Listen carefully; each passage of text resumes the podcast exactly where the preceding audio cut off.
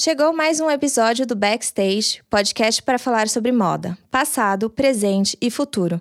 Eu sou Marina Colerato, editora do site Modifica, e estarei com vocês nessa jornada.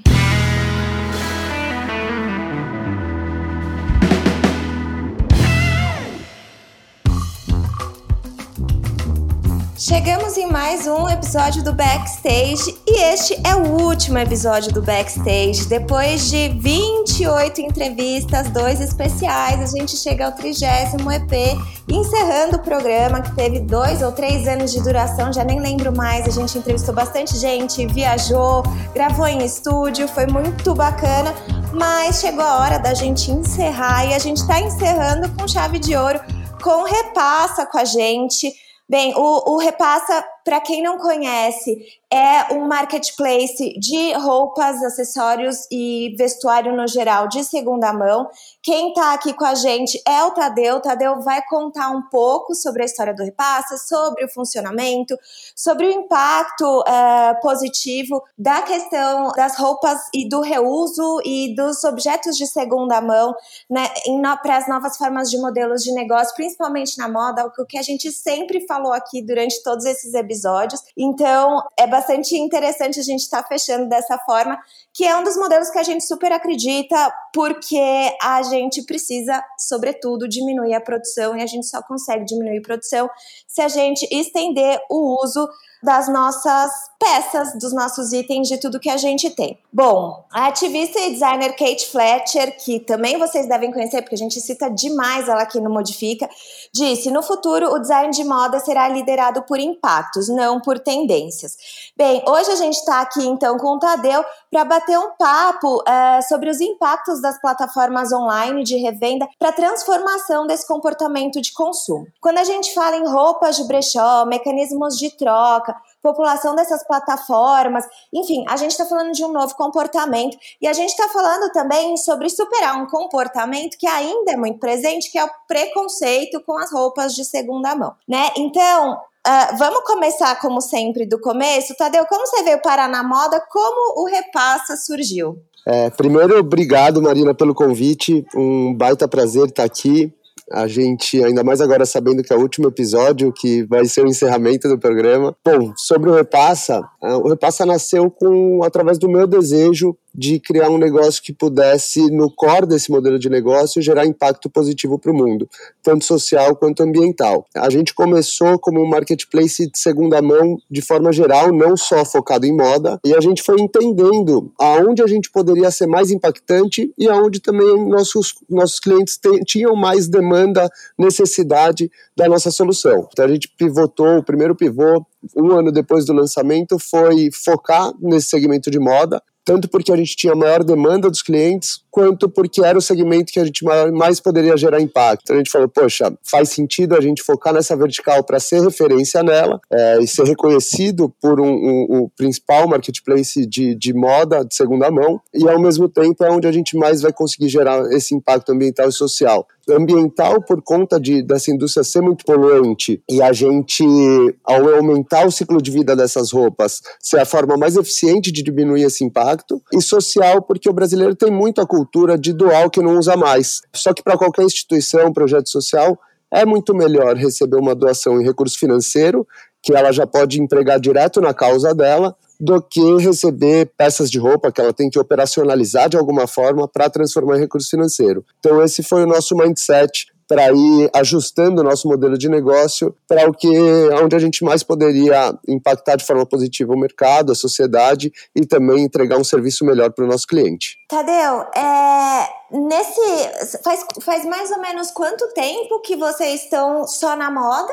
A gente lançou o repasse em abril de 2015 e em abril de 2016 a gente lançou a, a, mudança de visual, né, a identidade da plataforma, focando só em moda e abrindo mão de todos os outros produtos que a gente tinha cadastrados na plataforma. Ah, então já teve aí um tempo para vocês perceberem um, talvez essa mudança ou os primeiros passos dessa mudança, né? É, com o aumento de pessoas interessadas, como é que é, como é que você vê esse avanço? Assim, vocês sentem esse avanço de cada vez mais pessoas engajadas nesse processo, né? Que é como você falou, né? Normalmente a gente vai em algum lugar, deixa e é isso, né? As, e às vezes a gente deixa qualquer coisa, enfim, né? Eu acho que pensar o segunda mão com um pouco mais de cuidado, igual o Repassa tem feito, também possibilita que seja uma mudança até da percepção desse, desse valor dessas roupas, né?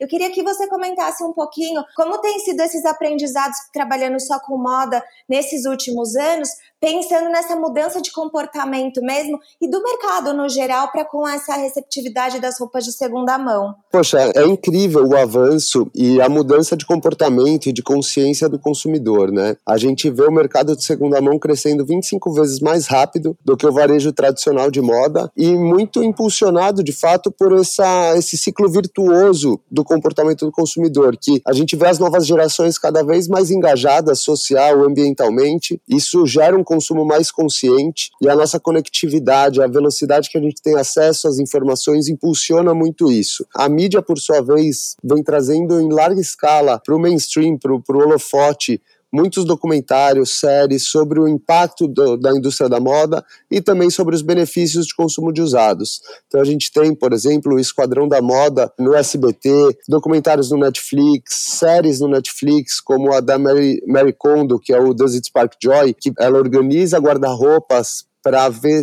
poxa, essa peça de fato me inspira alegria se eu, eu, uso ela ou não, ela pode inspirar alegria em outra casa, né? É, então a gente vê isso como mais uma força alimentando essa, essa consciência dos consumidores e tudo isso junto inspirando uma demanda dos consumidores para que haja mais responsabilidade corporativa. E a gente já vê grandes marcas é, assumindo um protagonismo e gerando iniciativas de economia circular, de uma moda mais consciente sustentável, que acaba inspirando novos consumidores a ter mais informação e ter mais consciência no seu consumo a partir dali. Então, isso vem alavancando muito o nosso setor e a gente vê que esse movimento veio para ficar, né? Assim como todo esse movimento de ESG, que vem tanto para a indústria de moda quanto para o mercado financeiro em geral, a gente tem dados que até 2012 só 11% dos ativos do mundo, dos investimentos do mundo, eram focados em ESG, que é um termo focado em environmental, que é o, o meio ambiente, né, social e governance, que é o lado ambiental, sustentabilidade, o lado responsabilidade social e o lado de governança corporativa. Até 2025, a previsão é que 50% dos investimentos do mundo sejam focados em empresas que tenham essa responsabilidade, essa preocupação. Então a gente está vendo os consumidores direcionando todo o mercado para um, um mercado mais saudável para o mundo, mais sustentável. Então sou muito otimista e eu vejo com muito bons olhos essa mudança. Ah, bacana, Tadeu. É, tem uma questão aí também, eu acho que a gente ver o mundo em colapso também ajuda um pouco, né? A gente teve Grécia, Turquia, Estados Unidos, tantas coisas acontecendo por causa das alterações do clima, que eu acho que é, fica muito evidente que a gente está num ponto de que ou vai ou racha, né? Literalmente é, falando assim. Então, acho que também tem um, uma questão aí da, da, das evidências muito claras, que não são só em relatórios e cada vez mais estão afetando uma maior parte da população, né? Isso começa a fazer com que, principalmente quem tem algum, algum certo privilégio, uh, se engaje de diversas formas né, nas soluções. E, de fato, para a moda, essa questão da circularidade é um tema muito caro, né? E que é um ponto nevrálgico, embora super desafiador. E falando em desafiador, aí que tá o X da questão, né? Porque parece tudo muito simples, mas não é nada simples, porque o, o Repassa tem um trabalho gigantesco de logística, né? É, de fotografia, enfim, tem uma série de coisas por trás da, do que a gente vê ali na plataforma. Tadeu, conta um pouco sobre isso, porque às vezes as pessoas não imaginam, né? Que é uma função e que o core, às, é, às vezes, é muito mais toda essa logística fazer funcionar de uma forma fluida, tanto para quem vende quanto para quem compra, né? É, e de uma forma ambientalmente amigável para que vocês é, não, né, não saiam aí numa soma zero. Conta pra gente como é que foi ajustar esses processos todos de logística, que eu imagino que no começo deve ter sido um monte de desafios, vocês foram aprendendo no caminho. É, compartilha um pouco desse backstage com a gente. Perfeito. Com certeza, é super desafiador, né? Uma operação é, muito complexa, dado que a gente tem como principal diferencial entregar uma conveniência sem igual para quem quer vender o que não usa mais. A gente entende que esse 70% das roupas dos guarda-roupas das pessoas fica ali parado que ninguém mais tem tempo, paciência para fazer todo o trabalho que envolve vender uma peça online. Ninguém quer perder o final de semana fotografando as peças, cadastrando, depois indo até os correios, pegando uma hora de fila para enviar uma blusinha de 30, 40 reais que vendeu por um marketplace. Então a gente criou uma mecânica da sacola do bem, em que a gente manda uma sacola do bem na casa do cliente que pediu, ele coloca tudo que quer vender, ele ou ela, manda de volta para a gente, a partir daí a gente cuida de todo o processo que envolve um controle de qualidade. As peças que são aprovadas nesse controle de qualidade são fotografadas, cadastradas, armazenadas no nosso estoque, vendidas, embaladas, enviadas para quem comprou, que recebe uma peça tão boa quanto uma nova, economizando às vezes até 90% do preço original, e quem vendeu recebe 60% do valor de venda em saldo, que é uma carteira virtual, e pode usar esse saldo comprando com a gente, transferindo para conta bancária ou doando para as mais de 30 ONGs que a gente apoia. Para fazer todo esse processo que entrega uma conveniência sem igual para quem vende e qualidade e segurança para quem compra, é, a gente tem várias etapas, né? E todo o processo logístico de um e-commerce normal e ainda um pouco mais complexo por ter todo esse fulfillment de peça única, porque cada peça que a gente recebe não tem igual. Então todo o custo e operação que a gente tem está envolvido numa única peça. Então a gente precisa ser muito eficiente com ela para o modelo de negócio ser viável. A gente foi sempre com a premissa de o nosso negócio em si já gera um impacto muito significativo. É, a gente consegue contabilizar a estimativa de economia de água, de emissão de CO2, de energia elétrica, todo o valor que a gente repassou para as instituições parceiras, todas as peças que foram reprovadas e que a gente também doou para as ONGs, além do dinheiro do recurso financeiro, e todo o valor que a gente acabou repassando para o bolso de quem vendeu com a gente e economizou de quem comprou com a gente.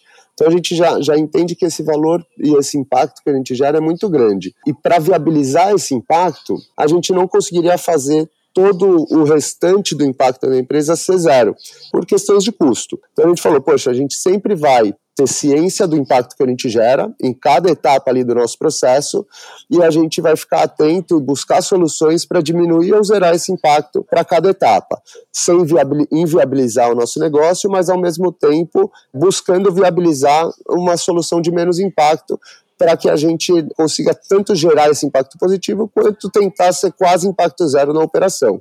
Então, por exemplo, a gente foi buscando soluções para embalagens, que hoje a gente usa, todas as nossas embalagens são de plástico reciclável e a gente recicla ele de volta. Então, toda a sacola do bem que a gente recebe, a gente armazena, manda de volta para o nosso fornecedor para que tenha a logística reversa dessa embalagem e ele produza as nossas embalagens a partir da própria embalagem que a gente mandou para eles. E assim por diante, a gente vai tentando fazer é, soluções desse tipo para cada etapa do processo, para diminuir o nosso impacto, zerar e continu continuar gerando impacto só positivo para a sociedade, para o mundo e para os nossos clientes. Tadeu, você tocou num ponto que eu, que eu gosto de sempre citar quando a gente está falando de, de doação em peças. Você falou assim: algumas peças são reprovadas porque, enfim, né? É, e eu, eu vou contar um caos rapidinho. Eu estava trabalhando numa é, de voluntária é, numa ocupação que pegou fogo, a gente recebeu várias doações organizando. E a gente recebeu de tudo, inclusive vestido de festa, itens de baixa, enfim, coisas que absolutamente você envia para uma ocupação para as pessoas que estão sem casa, que pegou fogo, né? E daí, naquele momento, eu falei, gente, as, as, pessoas ainda às vezes têm muito mentalidade de que doação é tipo assim, toma tudo que eu não quero e se vira com isso, né? Isso é uma coisa que eu sempre gosto de trazer, porque quando a gente compra a peça, a responsabilidade também é nossa de fazer aquele papelzinho, olha, gente, isso aqui não dá, isso aqui super dá, isso aqui talvez possa ser para um outro lugar. É um trabalho mínimo, né? Já que a gente não tem que fazer essa venda, esse corre todo, né? o trabalho mínimo de separar e ter, e ter um pouquinho desse bom senso. Conta pra gente, assim, alguns casos, vocês já receberam coisas que você falou, gente, isso aqui é absolutamente, o que que tá fazendo aqui, né? Porque isso é uma coisa que a gente tem que afinar nessa cultura de doação, eu acho, porque as pessoas acham que, e ainda que o repassa, você tem lucro, não é uma doação, né? Você vende, você recebe 60% do valor. Mas uh, de que tudo vale, né? Tudo vai, e não é bem assim que as coisas funcionam. Vocês têm alguns casos, conta assim se tem alguma coisa, se é muito, ou se as pessoas com o tempo vão aprendendo que não é bem assim, que tem coisa que realmente não tem jeito, etc. A gente recebe de tudo, né, nas sacolas. Tem muito consumidor que tem um valor é, até um pouco acima do, da realidade, com relação às peças que manda. Como elas estão paradas há muito tempo, não lembra que tem um, um tipo de defeito, um rasgo, tá manchada, alguma coisa assim. Tem consumidor que pega tudo que de fato não quer, é, às vezes até roupa íntima usada e suja, e manda pra gente. E tem gente que manda tudo super separadinho, organizadinho, dobrado, é super eclético, assim, né, o que a gente recebe. A gente, inclusive, fornece material de higiene, por exemplo, luvas, máscaras, para o nosso time de controle de qualidade manusear porque de fato às vezes vem coisas que são até, vamos dizer, insalubres, né? Por isso que eles precisam se proteger. Mas por padrão a gente vê que nosso cliente é super consciente. A gente reprova uma porcentagem bem estável de peças, normalmente por defeitos, mas que são defeitos ali que acaba passando pela lembrança do dono. Então ele acaba não lembrando como fazia muito tempo que não usava, ele não lembra exatamente o estado que tá. E a gente tenta ser criterioso por isso, porque é horrível também você comprar uma peça que você acha que vai receber como nova, em, estado, em bom estado, e chegar e tem defeitos gritantes que acaba sendo prejudicando, frustrando essa experiência, né? Então a gente, as peças reprovadas, a gente sempre dá a opção do vendedor escolher se ele quer que a gente devolva para ele com o custo de frete a cargo dele, ou se a gente doa para projetos sociais parceiros para que eles possam tentar gerar recurso financeiro a partir disso ou doar para as comunidades locais. A maioria dos nossos clientes é super solidária, permite que a gente doe essas peças. A gente, para você ter ideia, doou mais de 200 mil peças já e a gente tem tentado criar soluções para dar mais vida útil ainda para essas peças também. Então, por exemplo, a gente tem um projeto ainda embrionário, piloto, mas que a gente está buscando formas de escalar o volume de peças que a gente consegue pôr nesse projeto, que é um projeto de upcycling, que a gente chama de recycling, que é transformar essas peças é, em matéria-prima para novas peças, empregando mão de obra de pessoas em situação de vulnerabilidade, para tanto gerar renda para essas pessoas, quanto aumentar o ciclo de vida dessa matéria-prima. Vai ser difícil a gente conseguir usar de fato todo o volume de peças que a gente reprova hoje, mas pelo menos uma parte significativa a gente acredita que consegue, e cada peça que a gente aumenta o ciclo de vida é uma que a gente não precisaria consumir, e acaba sendo positivo pra, pra, em termos ambientais. É, não, eu acho super importante, que bom que, que o pessoal uh, tem mais essa noção, né? Porque de fato a gente vê, né, enfim, tanta coisa quando, quando a gente trabalha com segunda mão de alguma forma, seja em projetos, né, em doação e etc. E é uma coisa que às vezes as pessoas acham que vão se livrar. Não, gente, a gente não se livra, né? A gente dá uma segunda vida e tenta dar fôlego para aquilo, porque de fato teve todo um custo aí de produção, custo recursos humanos, naturais, enfim. E de fato, né, Tadeu, o volume é muito grande. Acho que é, seria muito pelo menos por enquanto, que a gente não tem grandes tecnologias de reciclagem, ainda o volume de produtos novos são gigantescos, né? Às vezes a preços de banana, literalmente, né? Então é muito difícil, de fato, qualquer projeto de upcycling, que é uma coisa muito mais artesanal, já voltada para o por mais tecnologia que você empregue, é uma peça por peça. Tem, tem coisas, né? Não, não dá. Por mais que você crie padrões, a gente tem marcas ótimas que trabalham com upcycling, que criam padrões, mas mas dar conta deste volume, né, é uma coisa que a gente tem que ir na origem também, né, e pensar exatamente em produzir roupas com maior qualidade para que elas tenham maior tempo de, de uso. Isso é fechar um pouco o ciclo da circularidade, né, do começo ao fim. Tadeu, conta pra gente então é, sobre. Você falou sobre a questão das doações, 60% fica com o vendedor, né? Aí tem o repasse de uma parte para as organizações que eles escolhem. Como é que vocês selecionam essas organizações? Tem alguma prioridade para vocês? Assim, a gente gosta de trabalhar com esse tipo de coisa, é, ou uma gama variada. E como tem sido esse, esses impactos, não só para as pessoas, mas toda a comunidade do Repassa, né? porque isso é bastante importante, né? Conforme a empresa vai crescendo, tem uma cultura ali que vai influenciando todos os stakeholders ali, todas as pessoas envolvidas. Conta pra gente como esse trabalho de unir a questão da circularidade com um projeto, com um negócio e com a, a questão das doações financeiras tem sido para vocês como, como todo, como esse corpo social aí dentro da empresa e das comunidades no entorno? Bom, como desde a fundação do Repassa, esse impacto social foi uma das principais propósitos da empresa, isso vem sendo importante desde o início, né? E a gente foi atraindo um time que tem esse valor sinérgico com a gente, alinhado, e isso acaba atraindo talentos, retendo talentos, é super importante para a cultura da empresa. Faz com que todo mundo trabalhe com um propósito maior ali, sabendo que cada, cada pedacinho do seu trabalho, cada peça que a gente fotografa, está gerando um impacto positivo para o mundo, né? Sobre como são selecionadas as instituições, no começo a gente tentou ir atrás de instituições que trouxessem credibilidade para a nossa iniciativa também, né? Então, instituições de nome, por exemplo, a gente tem parceria com GRAAC, Fundação Abrinq, entre outras instituições grandes e que fazem um trabalho super sério, e a gente acabou indo tendo a oportunidade de conhecer a fundo e passamos a admirar mais ainda esses projetos. E a gente foi tentando trazer também projetos menores que precisavam de fato de recursos e, e poder contar com esses recursos a gente sempre tentava, quando ou a gente descobriu uma instituição que poderia ser nossa parceira, ou a gente era contactado pela instituição, conforme a gente foi crescendo, isso foi aumentando também, né? Instituições que acabaram conhecendo o repasse e falaram, poxa, é uma forma da gente ter recursos recorrentes através desse parceiro. A gente sempre tenta conhecer a fundo, pesquisar se não tem nenhum tipo de, de escândalo, de corrupção, de desvio, para que isso não manche também a, a nossa iniciativa, né?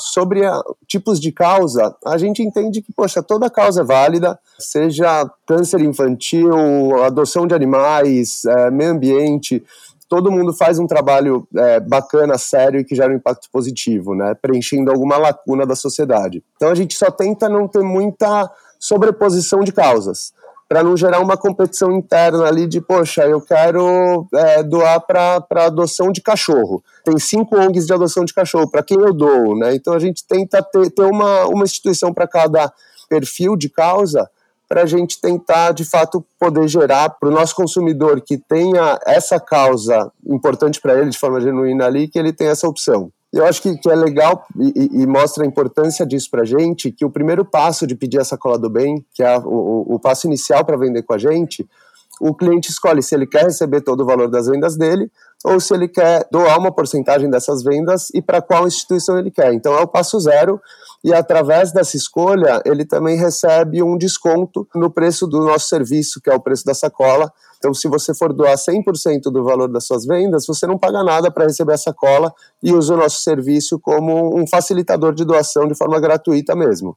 Ah, entendi. Não, é bem legal você explicar também, porque acho que é uma forma das pessoas entenderem, né, também uh, como é que funciona o repasse. Porque com certeza muitos dos nossos ouvintes já conhecem o repassa, mas para alguns talvez seja a primeira vez, né, que eles vão estar tá, é, conhecendo, enfim. Embora posso estar errada, acho que hoje o Repassa é um dos maiores espaços de, de venda de roupas de segunda mão no Brasil, não, Tadeu? Não conheço ninguém focado nesse sentido, porque o que eu conheço são, enfim, nem conheço muitos, mas o que eu conheço vende misturado tudo. E pensando em, em moda, realmente eu só conheço repasse. Tem, já começa a surgir outras empresas do segmento, o que a gente acha maravilhoso, né? Um ambiente de colaboração, de inspirar essa educação do consumidor, mas a gente separa o nosso mercado em dois tipos de marketplace de moda, de de, segunda mão, né? marketplaces peer-to-peer, -peer, que acaba sendo só uma interface entre comprador e vendedor, mas todo o trabalho fica na mão do vendedor, e marketplace gerenciado, que é o nosso caso, que cuida de todo o processo, etapa por etapa, para entregar essa conveniência. Nesse sentido de marketplace gerenciado, a gente é o maior do Brasil, e começam a ter outras empresas também nesse, nesse mesmo segmento. A maioria são focadas num segmento mais de peças de luxo, que acaba sendo mais fácil de, de trabalhar dado que toda a operação está envolvida para uma única peça, esse custo da operação, né? Então você ter uma peça mais cara acaba tendo, facilitando a margem e a viabilidade. A gente escolheu esse mercado de, de peças mais do dia a dia justamente porque a gente entende que o volume de peças e o impacto que a gente gera através desse volume de peças é muito maior.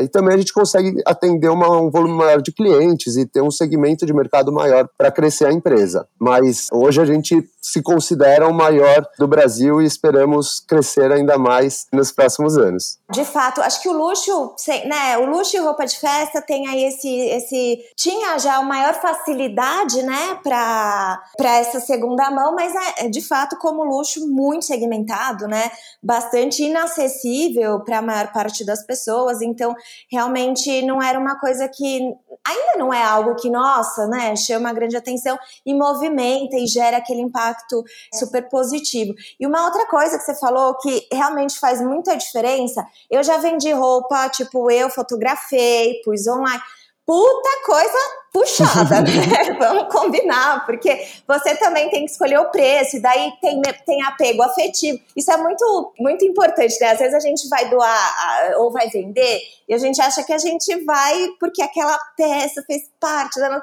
Sim, gente, fez parte, mas assim, é uma peça de segunda mão, né? Então, acho que ter um, um, esse intermediário meio que cuida ajuda muito, assim, acho muito cansativo. Muitas roupas eu deixei de vender por exatamente não querer fazer todo esse rolê, inclusive de ir aos Correios, porque de fato eu falava, gente, não vale a pena, vou ganhar 25 reais, mas assim, vou ter que, que fazer outras coisas, né? Não, não tem, por mais de boa vontade, né, que a gente tenha, isso faz muita diferença real oficial.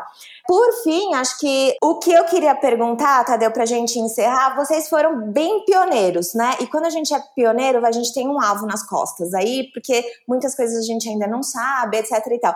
Teve alguma aprendizagem nesse processo que foi muito marcante, que você queira compartilhar com as pessoas pra gente ir encaminhando pro encerramento? Poxa, foram tantos que é até difícil de, de escolher, né? Eu acho que empreender é ter uma curva de aprendizado constante, eterna, e é o mais maravilhoso desse processo processo, né? Porque aprender é muito bom. Eu acho que, primeiro, a gente pensar sobre o nosso consumo, eu entendo que é a principal ferramenta que a gente tem para mudar o mundo, porque é ele que dirige o que as empresas vão fazer, como vão fazer, né? Segundo, eu acho que para quem for empreender, como a gente fez, a gente foi mudando, ajustando o nosso modelo de negócio, é, é super importante a gente não achar que sabe 100% o que o nosso cliente quer e como ele quer, deixa ir fluindo e aprendendo para tentar sempre entregar uma experiência incrível e que atenda de fato a necessidade daquele mercado, daquele cliente. Acho que a gente alcançou esse, esse fit com a necessidade do cliente quando a gente criou um modelo da sacola do bem que entrega essa conveniência, essa qualidade. E que foi aí que a gente passou a crescer de forma mais sólida, atender mais gente e começamos a, a nos tornar referência desse segmento.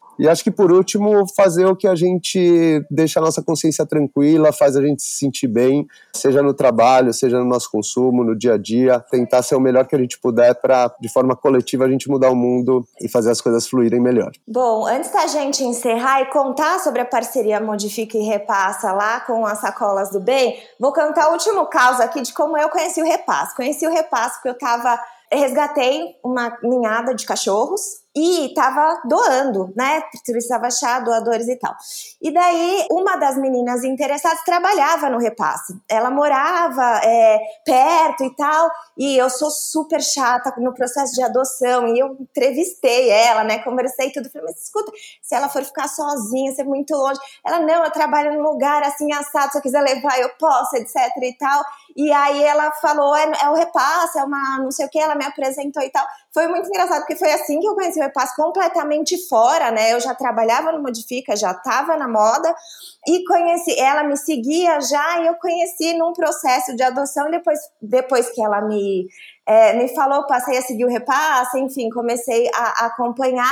E vocês já eram grandinhos, eu acho, já já tinham feito toda, já estavam só na moda, já estavam focados, enfim. Mas muito foi é curioso. Eu falei, não, preciso contar porque foi assim que eu conheci de uma forma completamente é, espontânea e agora estamos aqui conversando sobre o negócio. Bom, para encerrar então, a gente vai contar que a gente fez uma parceria com o Repassa. 50 dos nossos, uh, das primeiras pessoas que responderam ali estão enviando né, as suas peças para o Repassa revender.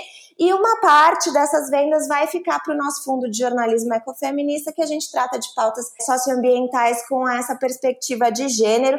É, ficou só, só 50, já é bastante gente, cada sacola cabe, sei lá, umas 30 peças, então a gente está super animado aí com essa, com essa parceria, porque a gente entendeu bastante que era uma forma de a gente unir, uma coisa que a gente fala tanto, que é a circularidade, essa questão do reuso, de incentivar, né? É principalmente uma mentalidade, né? De olhar para essas roupas que a gente não quer mais de outra forma, de entender que isso é recurso e pode ser recurso para várias pessoas de várias formas diferentes. E por outro lado, financiar o, o jornalismo que enfim, imprescindível nessa época, mas que tem sofrido bastante aí nos últimos anos, né? Então é bastante interessante. Não sei se a gente é a primeira organização de jornalismo no repasse, mas se for, é com muito orgulho é, que a gente está ali cumprindo esse papel. E uh, ah, para encerrar, Tadeu, quer deixar uma mensagem final, falar de planos futuros do Repassa? Enfim, o que você quiser agora é a tua hora. Poxa, eu acho que só para a gente, de fato, abrir o armário, ver o que a gente não usa, porque essas peças podem gerar o bem para instituições, para outras pessoas, e mesmo que você fique com o valor, ou que também não tem problema algum, esse valor vai ser útil para você e essas peças vão ter um volume maior de vida. Alguém vai amar o que você não usa mais e vamos repassar. Obrigado pelo convite, foi um grande prazer. Não, eu que agradeço, Tadeu. Pra gente é super legal encerrar essa jornada de, várias entrevistas que a gente fez por aqui com vocês. Deixar para os ouvintes uh, o cupom Modifica para quem quiser conhecer o Repassa, acessar o Repassa, a gente é, tem esse, esse desconto. Acessem, eu já comprei no Repassa, eu, eu sou a pessoa que fuça as roupas usadas e de fato tem uma coisa que é muito importante. Já comprei roupa em outros lugares usadas e me decepcionei. Já rolou de fato isso. Então, assim, e aí você fala, tá, mas eu não vou devolver, porque todo esse rolê, então eu vou usar em casa ou algo assim. Então, ter essa, esse intermédio, é como o Tadeu falou, neutraliza a decepção, né? A gente não vai correr esse risco, o que é ótimo, é, porque de fato é bastante Igual quando a gente compra uma coisa online que não serve, mas ainda assim você pode devolver. O usado você já fica, ai, mas nossa, não sei o quê. Então, sou super adepta e gosto bastante tanto de, de doar, tanto que quando o Repassa procurou, a ideia era que fossem as minhas roupas, mas eu não tenho. Eu falei, gente, não tenho, assim, não vou, não tenho nada, senão eu vou ficar sem roupa. Então vamos abrir para a comunidade, né? Que a comunidade, sim, né? Tem gente de tudo quanto é jeito, que trabalha nos mais variados lugares, inclusive com a moda. Então, gente que trabalha com a moda acaba também tendo um volume de roupas é, significativo. Então, e a aderência foi ótima. A gente teve que frear ali, porque tinha mais, uh, mais pessoas interessadas do que a gente nesse primeiro momento poderia viabilizar. Então foi bem interessante a aderência, bem legal. Entrem, acessem, Tadeu, obrigada. A gente se mantém em contato, espero que o Repassa sirva de muita inspiração para muita gente, que o negócio cada vez mais cresça, se aprimore, enfim, né? Acho que a gente tem uma longa jornada nessa trajetória de moda sustentável. É, a gente está só começando, mas a gente está começando aí tentando fazer da melhor forma possível que a gente consegue nesse cenário que também é super desafiador por N motivos, né? É, então, andar, né, gente, aquela coisa de pedalar a bicicleta para não cair, é, eu acho que a gente precisa andar mais, né, e, e, e, se movimentar e enfrentando os percassos, os desafios, as imperfeições, porque não vai ter, é, neste, eu falo, neste sistema nada vai ser 100%, porque ele nos impede, né? Então, como é que a gente trabalha aí para realmente fazer coisas que fazem diferença na vida das pessoas, nas nossas vidas e mantenham as coisas rodando. Tadeu, obrigada. Fica aí o convite. E a gente não se vê no próximo backstage porque é o último, mas a gente se vê por aí é, nas redes, no site, em todos os lugares. Obrigada pela audiência, gente. E a pessoa que me convidou, eu era a única mulher convidada, esqueceu meu nome na hora de me apresentar. Apresentou os caras presentes fulano de tal, fulano de tal, fulano de tal, nós me apresentar fez e a aquilo me deu uma, uma noção de como a gente pode usar a moda para ressignificar as nossas experiências e nos aprofundar na nossa identidade. Uhum. Não é que a moda precisa ser democrática, a moda é democrática. Ela é, na sua natureza, democrática. O movimento do mercado é antidemocrático. Uhum. Se propor a, a mudança é, de novo, o primeiro passo é aceitação. Sim. Né? Então precisa se propor, né?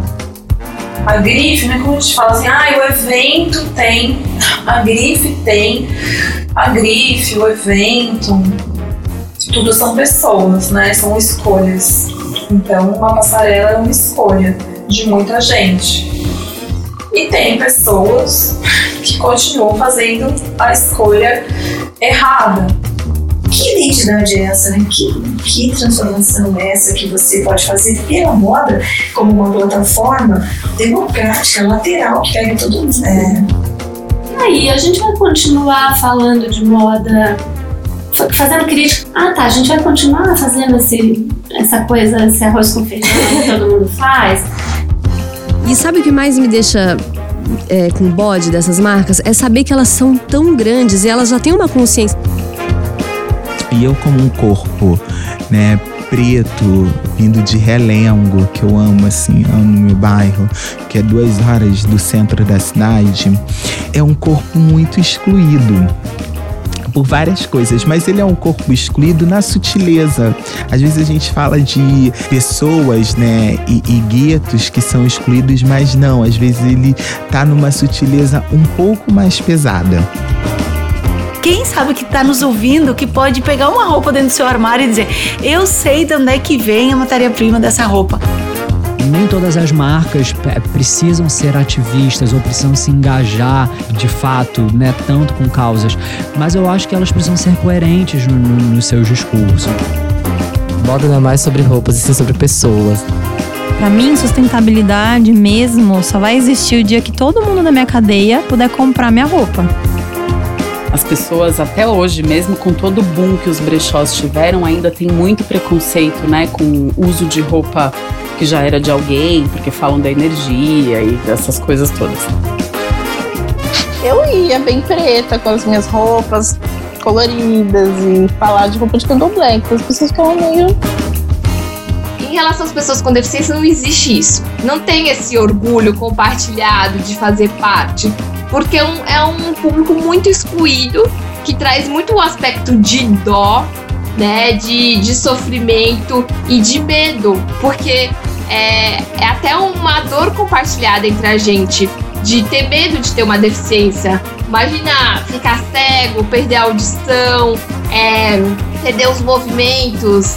Isso é muito forte, é, é, uma repulsa natural do ser humano ter medo, né, de, de ficar deficiente, porque por conta dessa sociedade que é ineficiente e acaba excluindo muito, né, essas pessoas.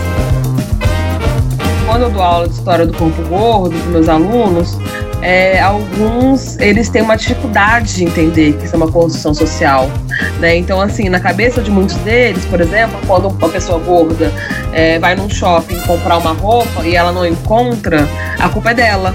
Uhum. Né? Que o gordo sim tem que ter vergonha de tentar comprar uma roupa, né? Que o gordo tem que tomar vergonha na cara e emagrecer. Sou professora oficialmente eu sou professora do Instituto Europeu de Design. Eu, na verdade, foi uma coisa que podia ter dado errado, mas eu cheguei para lá, lá né, com um questionamento de que moda é essa? Que profissionais brasileiros são esses que estão sendo formados pelo Instituto Europeu de Design se a gente não tem nenhuma disciplina que esteja relacionada com as culturas, com essa formação cultural e diversa brasileira. E você vê toda uma cadeia se desfazendo e técnicas que morrem, que você não consegue resgatar, e você para para pensar tudo isso porque as pessoas começaram a comprar da China, com, começaram a terceirizar para outros lugares por uma questão meramente de custo, onde é que é mais barato, sem pensar que o consumo também é uma forma de incentivar toda uma cadeia produtiva por trás. Para a gente que tece, você tem que ficar ou três dias tecendo oito horas para ganhar 40 reais, 45, 50 para tecer um novelo de linha. Então, realmente é desafiador. Eu costumo dizer que eu gostaria de ser apenas estilista, mas quando a gente nasce num corpo indígena, não nos resta outra alternativa a não ser lutar. O nosso codinome é resistência. E aí, falar de resistência na moda significa falar também de pessoas que vão se conscientizando e compreendendo que o desejo delas de atuarem profissionalmente nesse cenário não pode ser um desejo romantizado. Essa relação que a gente tem, que o nosso povo tem, principalmente o povo brasileiro, tem com, a, com o bordado, esse processo todo de alta costura e tudo mais. É, isso, na verdade, foi passado de geração para geração. É um saber ancestral ligado a, aos povos africanos né, e às comunidades indígenas do Brasil. E o lance é que aqui a gente não aprende a valorizar esse tipo de saber no Brasil. Esse tipo de saber é muito, é muito valioso, é o que dá resistência, é que faz a gente se conectar com a nossa essência. Um próximo passo que a gente quer dar esse ano é começar a receber é, sapatos de outras marcas também. Então a gente acredita que a nossa responsabilidade como designers é se preocupar né, na, no ciclo do produto do início ao fim. E a gente também quer contribuir para reduzir o lixo né, dessas, dessas marcas que ainda não estão conseguindo oferecer esse fechamento de ciclo. Quem decora sua casa com as artes indígenas, né, sente essa força, essa força de uma originalidade, uma força de resistência. Então, a moda inclusiva para mim não é só você estar tá hoje com o produto final para atender as pessoas, mas é você contemplar as pessoas dentro de todo o processo do mercado. Hoje nós temos aí em alta esse conceito do aesthetic, né? Do minimalismo. E esse é um espaço que eu me vejo, que é um espaço de elegância, que é um espaço que tem alfaiataria, que tem cortes, que tem texturas, que tem movimento, que tudo isso é muito evidenciado. Então, para além da minha imagem, eu coloco objetos e sensações à frente daquilo, né? Eu faço toda uma construção imagética com as pessoas, que é uma, um mais um lugar muito branco, muito padrão. E eu falei, gente, eu gosto disso. Eu posso pertencer a esse espaço, eu sou capaz de pertencer a esse espaço. Cadê eu nesse espaço? É porque assim não, não é um, um serviço essencial, não tem tecnologia, quer dizer, tem te tecnologia, mas muito pouca. Sim. Né? Muito pouca, né? Não precisa de grandes estabelecimentos, né?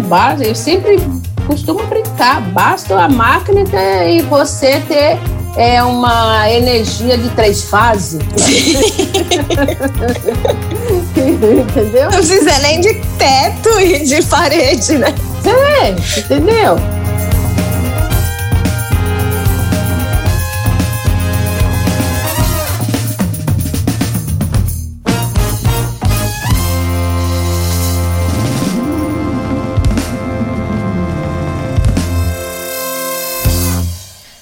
É, gente, como vocês ouviram no início, este é o último episódio do Backstage. A gente iniciou o podcast em 2019, chegamos em 2021 com 30 episódios, dois episódios especiais. Foi uma jornada muito interessante. A gente conversou com diversas pessoas, pessoas diversas, habitando os mais diferentes locais na indústria da moda na comunicação, no varejo, uh, na produção, lá no algodão, enfim. Fomos para o Rio, fomos para Porto Alegre conversar com as pessoas, foi uma jornada maravilhosa.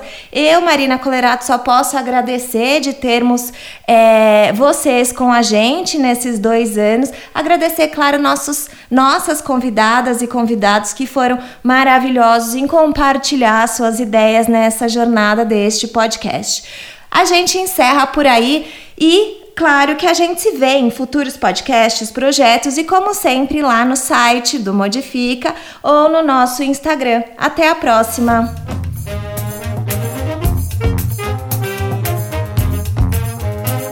Podcast Backstage é uma produção do Modifica. Se você gosta de ouvir este e nossos outros podcasts, não esqueça de assinar o Clube Modifica.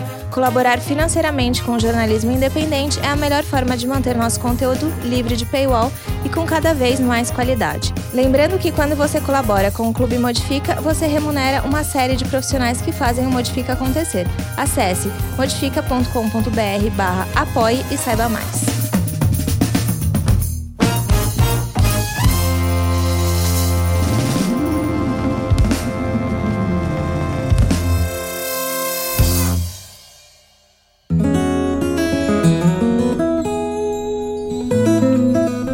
O Politicamente Incorreto e Ambientalmente também, nosso podcast mensal sobre política e meio ambiente, sempre com pessoas convidadas debatendo as convergências entre Brasília e sustentabilidade. O Politicamente Incorreto e Ambientalmente também faz parte do trio de podcasts do site Modifica.